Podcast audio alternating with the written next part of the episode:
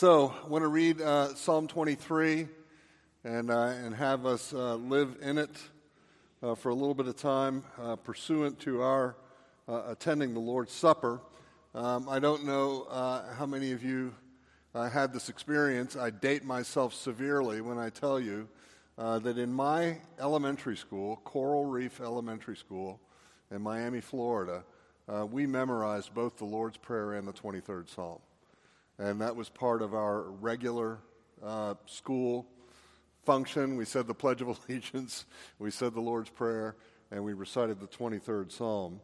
Um, I knew it already uh, from my parents and from my Sunday school classes. And uh, uh, a few years ago, my dad had, uh, had died several years before, and my mom uh, and I were sitting up one night, and, and she uh, said that she was having trouble sleeping, and I asked her why. And she said, Well, you know, my conscience is so troubled. And, uh, and I said, Well, you know, what would you have a troubled conscience about? And she related, you know, kind of the weirdness of uh, my dad's death. Uh, he died in a hospital when she, and, and on her way to visit him at one point, she fell and broke her hip. So on the day that he died, she was actually in another hospital uh, having had a hip replaced. And she felt terrible about this and felt like it was her fault. And, uh, and of course, I you know, said it wasn't your fault. But uh, more than that, I said, Mom, I remember vividly you teaching me the 23rd Psalm uh, when I was a kid, and I'm going to teach it back to you. And of course, she had it memorized. Uh, but it was balm to her soul uh, to remember the providence of God and to remember God's goodness to her uh, every step of her life. And that's really what this psalm is about. I don't know if you've studied the providence of God. Uh, there was a young man who was part of our church in Cambridge, had gone to Kansas City and was part of a church there, and he said that uh, he, there was a men's group there that was studying this old Puritan kind of classic work on the providence of God, and I, I tipped my hat to him. Uh, but the providence of God is one of the richest, um, most complex, difficult, uh, hard to comprehend doctrines that we have. Uh, John Piper, I think, recently wrote a book on the providence of God. I heard him interviewed about it, and it's so big he doesn't imagine that anyone will actually read the book, but he just wanted to get all his thoughts down for posterity. Uh, but our shorter catechism has the question What are God's works of providence? Those of you that have it memorized know the answer. God's works of providence are His most holy, wise, and powerful preserving and governing of all His creatures and all their actions. Uh, the Heidelberg Catechism is a little bit more flowery, as it usually is. Uh, questions, question and answer 27, under the rubric of uh, um, expositing the Apostles' Creed and what does it mean when you say, I believe in God the Father Almighty, uh, they pose this question What do you understand by the providence of God? And the answer is the almighty and ever present power of God by which God upholds as with his hand heaven and earth and all creatures, and so rules them that leaf and blade, rain and drought, fruitful and lean years, food and drink, health and sickness, prosperity and poverty, all things, in fact, come to us not by chance, but by his fatherly hand. Uh, so this psalm is personalizing that. Uh, it's, it's bringing it home where the Lord is my shepherd, not simply that the Lord is uh, the shepherd, and not even that the Lord is our shepherd, uh, but taking it all the way into the bone of the Lord is my shepherd. So uh, let me read this psalm. I know that most of you have it memorized. The Lord is my shepherd, I shall not want. He makes me lie down in green pastures. He leads me beside still waters. He restores my soul. He leads me in paths of righteousness for his name's sake. Even though I walk through the valley of the shadow of death, I will fear no evil, for you are with me. Your rod and your staff, they comfort me. You prepare a table before me in the presence of my enemies. You anoint my head with oil. My cup overflows. Surely goodness and mercy shall follow me all the days of my life, and I shall dwell in the house of the Lord forever. thus far the reading of God's Word. Six uh, short verses, uh, but monumental uh, in, in the larger scope of, of what uh, the Psalter has in it and what the entire Scripture uh, teaches us. I, w- I want to divide it into three, and I'm going to divide it into the three places where uh, the psalmist, King David, says, I will. That, that's why the title of the sermon is I Will. the first thing that he says that he will do is actually something that he will not do. He will not want. Uh, so in the first verse, the Lord is my shepherd. Uh, I shall not want. And the personal pronoun is critical. You know that Martin Luther said that Christianity was essentially a religion of personal pronouns. It's one thing to say that it's out there and it's true, it's another thing to say that it's mine. Uh, so the, the, the writer of the Song of Solomon says, I am my beloved's and he is mine. We sing that. His banner over me is love. And he doesn't say here that the Lord is my king, the Lord is my deliverer, the Lord is my rock, the Lord is my shield. He says that elsewhere. Uh, but here the focus is the Lord is my shepherd. And as my shepherd, he makes me lie down in green pastures and he leads me beside uh, still waters. The shepherd surely cares for his sheep, puts their needs first, just as a father with his children. So the shepherd is concerned with the, uh, the needs of the sheep, with their proper care, and as such, he makes them lie down in green pastures and leads them beside still waters. Um, Charles Spurgeon said that the, the green pastures are the scriptures, and the still waters are the gifts of the Holy Spirit. Now, we ought to be clear about this sense of the absence of want. I think you might be familiar with Jeremiah Burroughs, uh, wrote kind of a classic Puritan work uh, called The Rare Jewel of Christian Contentment. and in the first chapter of that, he says arrestingly that, uh, that the Christian is the most contented person in the world. And at the same time, the Christian is the most discontented person in the world.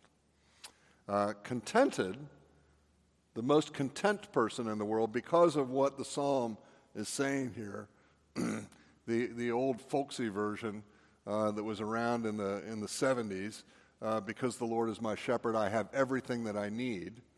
Uh, but discontent because we've gotten a taste of the next life.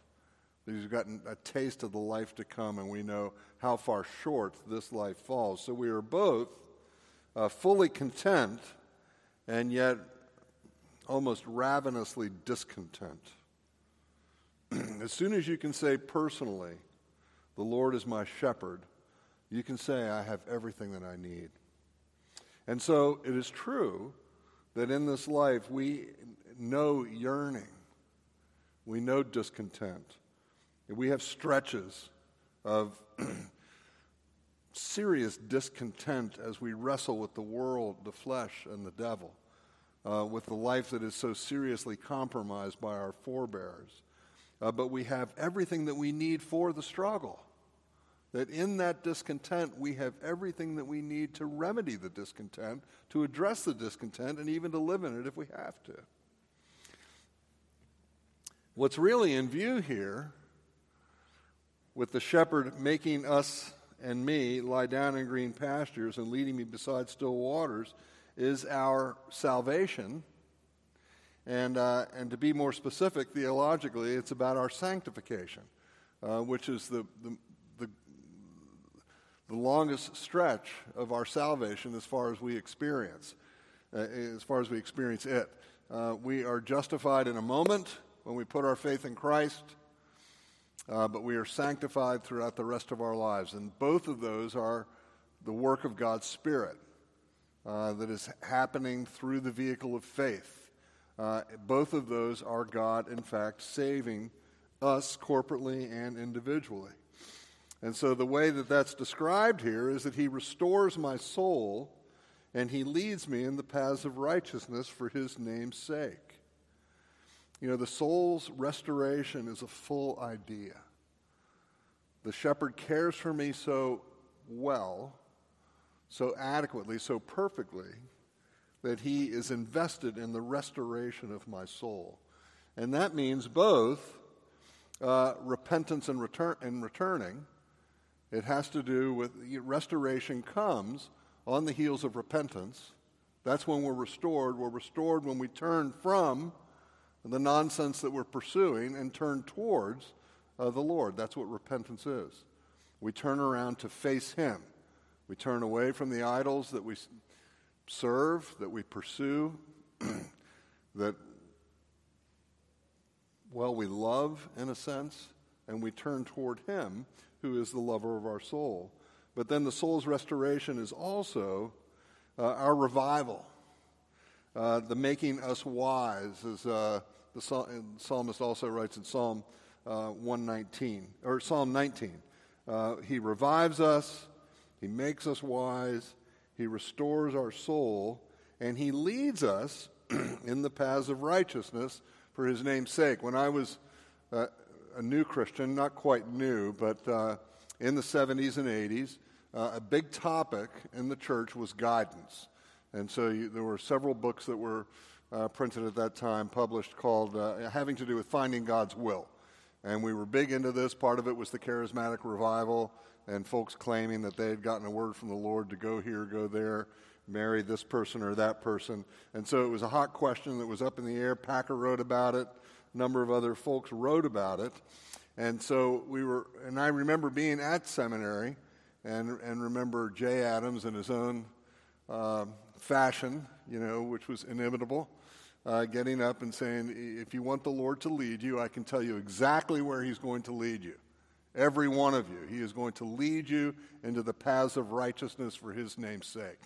That's where God is leading you. So, guidance, on the one hand, if you're trying to figure out where you ought to be, what you ought to do, and with whom you ought to do it, uh, can be tricky, but at root, it's not tricky. Because God is, in fact, committed as your good shepherd to guiding you into his ways so that we who are instinctively rebellious can learn throughout our lives to say that God's ways are good ways. That God is good and the ways in which he leads me are good uh, for my soul, good for my salvation, uh, good for those around me. God's ways are always good ways. So the shepherd, having provided rest and delight, leads us towards reverence and obedience. I love those four things holding together. Uh, John Owen, in his monumental work, Communion with the Triune God, uh, says that the essence of communion with God the Father is rest, delight, reverence, and obedience. That's kind of the shape of these verses in, uh, in Psalm 23. And he said it's in that order that relating to God the Father, having communion with God the Father, is first a matter of rest. That secondly, it's a matter of delight. That thirdly, it's a matter of reverence. And that lastly, it's a matter of obedience. And we have a hard time keeping that order in place. There is something in our flesh, there is something instinctive in the flesh that wants to invert that. And so the Christian church has been plagued throughout the centuries with wanting to make communion with, the, with the God the Father first a matter of obedience. And we feel like if we're obedient enough and muster enough reverence, that eventually we will get to delight and rest. Owen says just the opposite. Old, crusty, hard nosed, puritanical John Owen says the first thing when you commune with God your Father is you learn to rest. And then you learn to delight. And out of that grows, by the Spirit, reverence and obedience. It really is a spiritual tragedy to reverse the order. So, from that foundation comes the second I will. Uh, David says that as a result of the shepherd's good care for him, he will fear no evil. And that's in a context. One of the paths of righteousness into which God leads you and me is the valley of the shadow of death, or the footnote says the darkest valley. Uh, God is going to lead at times into dark valleys. And depending on the variety of your experience, uh, for each one of us, there will be a point at, at some point when it will be the darkest valley. And that's what the Puritan called the Valley of Vision. You probably know that book of prayers, published several years ago, uh, has become very popular. And it's called, the book is actually titled The Valley of Vision. Uh, but the prayer in the middle of that is a reflection on the valley of the shadow of death, the darkest valley. Uh, this is the prayer. it's probably familiar to you. Lord, high and holy, meek and lowly, thou hast brought me to the valley of vision, where I live in the depths but see thee in the heights. Hemmed in by mountains of sin, I behold thy glory. Let me learn by paradox that the way down is the way up, that to be low is to be high, that the broken heart is the healed heart, that the contrite spirit is the rejoicing spirit, that the repenting soul is the victorious soul, that to have nothing is to possess all, that to bear the cross is to wear the crown, that to give is to receive, that the valley is the place of vision. Lord, in the daytime, stars can be seen from deepest wells. And the deeper the wells, the brighter thy stars shine. Let me find thy light in my darkness, thy life in my death, thy joy in my sorrow, thy grace in my sin, thy riches in my poverty, thy glory in my valley. It's really a powerful prayer. It becomes a centerpiece of that collection of Puritan prayers. Uh, it is interesting that the pronoun shifts from he to you. Uh, the Lord, He is my shepherd. He leads me beside still waters. He makes me lie down in green pastures. He restores my soul. But here, I will fear no evil, for you are with me. So the shepherd has become the psalmist's traveling companion. And this communion with God, the relationship with God, grows as the path becomes dark. The darker the path, the closer the Lord. We had a kind of a joke in seminary. Uh, our Hebrew professor would get up, and the first words out of his mouth after praying for us would either be, Let's turn to the book of Ruth, or it would be, Please get out a piece of paper. And if he said, Please get out a piece of paper, you knew that he was going to quiz you on your homework assignment from the night before. And so one day he got up and he, uh, you know, there was this great pause, this pregnant pause. We're all leaning forward, and he says, Let's turn to the book of Ruth. And this one guy in my class threw his hands up in the air and praised the Lord and said, The Lord has heard the cry of the afflicted. And, uh, and it just became a watchword in our class from that point on. That guy went on to become a Semitics professor himself. Uh, but it became part of the way that I think about life, you know, kind of one of those phrases that sticks with you. And I remember uh, doing a hospital visitation with a couple uh, whose son had had one severe malady after another. Uh, and he, he was going to be permanently disabled uh, in a lot of different ways. And I remember visiting them in the hospital, and had been uh, repeated visits, many different doctors. And as we sat down, you know, and looked at each other, I said, Well, tell me, is it the case that the Lord has heard the cry of the afflicted? And I'll never forget the woman, you know, the emphasis in her voice when she said, Oh, yes, that is true. The Lord has met us in our affliction. The rod and the staff are God's protection of us, uh, but they are also uh, the beauty and the support and the discipline uh, with which God uh, keeps his sheep close to himself.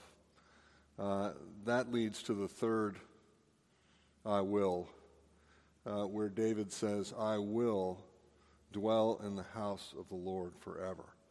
Uh, now the Lord is not the shepherd, he's not the travel companion, but he, he's become the host. Uh, he is a host that is welcoming uh, his sheep, if you can put it that way, uh, into his home. And more than deliverance from evil, it's triumph and vindication.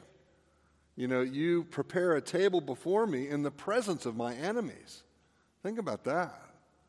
It's not just that the Lord has rescued you, but he has displayed you in the presence of your enemies, in the presence, in, you know, that your vanquished enemies, the world, the flesh, and the devil, are all there to suffer through you're being seated uh, at the table of the Lord.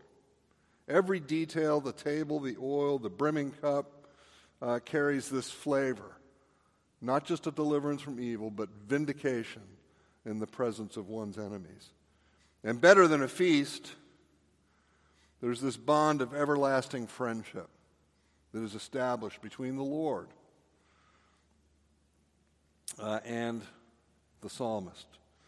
Uh, we, again, we don't quite appreciate, we appreciate a little bit, but we don't appreciate just how important and how sacred, in a sense, it was uh, to have a meal at someone's table. To be invited to have a meal at someone's table uh, is to enter a relationship of loyalty and commitment. It's to enter a bond, and that's what the Lord is doing by inviting David uh, to this meal. It looks a lot like that mysterious meal in Exodus 24. That's the hardest, one of the harder passages in the Bible to understand. You know, how the Lord had invited these 24 elders up to the mountain to have a meal with him. Uh, it, it goes against kind of many of the other assumptions and even kind of direct assertions in the book of Exodus, but there they are, uh, having a meal with the Lord. And, and especially the word mercy. Surely goodness and mercy shall follow me all the days of my life. You've got a little footnote in the ESV that points out that the word is steadfast love. Uh, the word has a covenantal flavor to it. Uh, God is in covenant with the psalmist as he set, lays a table uh, before him in the presence of his enemies. So, David also writes, you know, this I shall dwell in the house of the Lord forever. This is such a rich idea and theme. It's something that you need to think about, pray about. It's something you need to sing about. But David writes in Psalm 27, just a couple of Psalms later, One thing have I asked of the Lord that will I seek after, that I may dwell in the house of the Lord all the days of my life, to gaze upon the beauty of the Lord. I think I've told, the, I've told the story in a lot of places. I need to keep telling it. It's one of the vivid memories of my life. But we had a young woman in our church in North Carolina. Her dad was a, an elder in the church, and uh, she was uh, energetic and maybe a little bit foolish. I don't know, not foolish. She was brave. And so she decided that she would, when she graduated college, go to work for Food for the Hungry in Cambodia. And so she went into Cambodia. Of course, the Khmer Rouge had been put aside, and she was on a clean water project. Uh, they had well digging, equipment, and she was involved in a team. She was heading up the team that would train local Cambodians to utilize this equipment to dig wells. Uh, well, a former general of the Khmer Rouge, a guy who had a reputation of being the most murderous of all, kidnapped these guys with their equipment, took them into his encampment. And uh, this young woman, this is a little bit of the folly, she marched right into his camp and demanded their release. And he said, I'd be glad to let them go, but you're staying. And we got the word that a ransom was out, who knows how many hundreds of thousands of dollars. The executives with Food for the Hungry called the parents and said, You guys know, or if you've forgotten, you know, our agreement has always been that we don't pay ransoms uh, in, in foreign countries. And so there we sat with daily prayer meetings uh, in the living room of her parents' house. And, uh, and after, I think, six weeks, she was released. Uh, there wasn't a ransom paid. And so it kind of ended happily. Uh, and when, we, when she got back and we began to talk to her about her experience, she said, uh, My meat and drink was Psalm 27. We used to sing a song to Psalm 27 The Lord is my light, the Lord is my shield. Praise the Lord and the love he reveals. In this verse, in the middle of it, just one thing I ask, O Lord, to dwell in your house the days of my life, watching your beauty, Lord. Was her meat and drink, her communion with the Father uh, while being held captive in Cambodia. So, this is what David looks forward to. It's the anchor of his hope that at the end of days, when earth's paths, valleys, and threats are over, there is the house of the Lord. I've been recommending to people recently uh, a new album. I don't know what you call these things anymore. It, it's not a record album, it's not a CD, but it sure looks like it on the internet. Uh, but a young woman who attended our church in Cambridge, Carolyn Cobb, spells her name like Caroline, uh, has just released a, a, a CD, a, an album of Psalms. And, uh, and her Psalm 84, which also carries this theme, is really powerful. And the chorus just keeps turning over and over. She says, I want to be in your presence. I want to be near your heart. I want to know you're close even when I'm feeling far. I don't want what this world would offer. I want the living God because there's no place better than where you are. Uh, that's a song that you can sing. That's a song that will resonate, and that, that's a song that will put you right. You know, Calvin, in his own way, and I love his own way. I, I dearly love reading Calvin's exegesis of the scriptures. Uh, at the end of Psalm 23, he says, How incredibly stupid it is to look for happiness apart from that which is found in drawing near to God uh, I need that rebuke uh, because I am invested in that pretty routinely.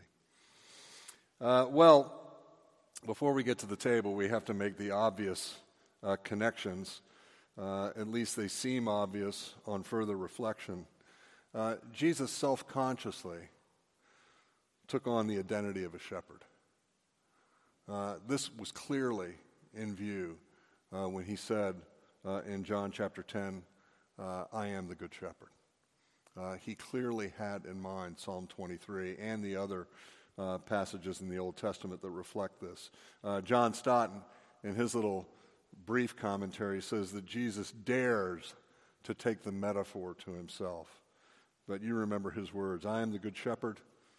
The good shepherd lays down his life for the sheep. I am the good shepherd. I know my own, and my own know me, just as the Father knows me, and I know the Father and I lay down my life for the sheep. And I have other sheep that are not of this fold, I must bring them also.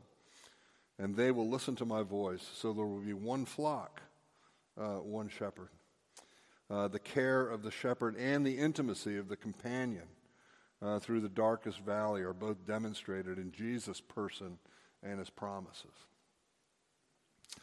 Uh, not only that, uh, but Jesus is called the rising sun that penetrates the dark ravine uh, in Zechariah's prophecy over his son John. You remember this in the first chapter of Luke? Uh, John is going to be dedicated. Zechariah writes on a tablet, his name is John because the relatives are confused. And, uh, and he recites this, this prayer, uh, this praise uh, to the Lord. Uh, it is um, sung as something called the Benedictus. And at the end of that, Zechariah says, A new child, will be called the prophet of the Most High, for you will go before the Lord to prepare his ways, to give knowledge of salvation to his people and the forgiveness of their sins, because of the tender mercy of our God, whereby the sunrise shall visit us from on high to give light to those who sit in darkness and in the shadow of death, to guide our feet into the way of peace. So Jesus is not only the Good Shepherd, but he's also the light that shines in the darkest place. And of course, uh, Jesus is the one who spreads the ultimate covenant table, uh, the table of the new and everlasting covenant, uh, offering his body in the bread and his blood in the wine. So this psalm is really saturated with Jesus, as we knew it would be. Let's pray. Uh, Father in heaven,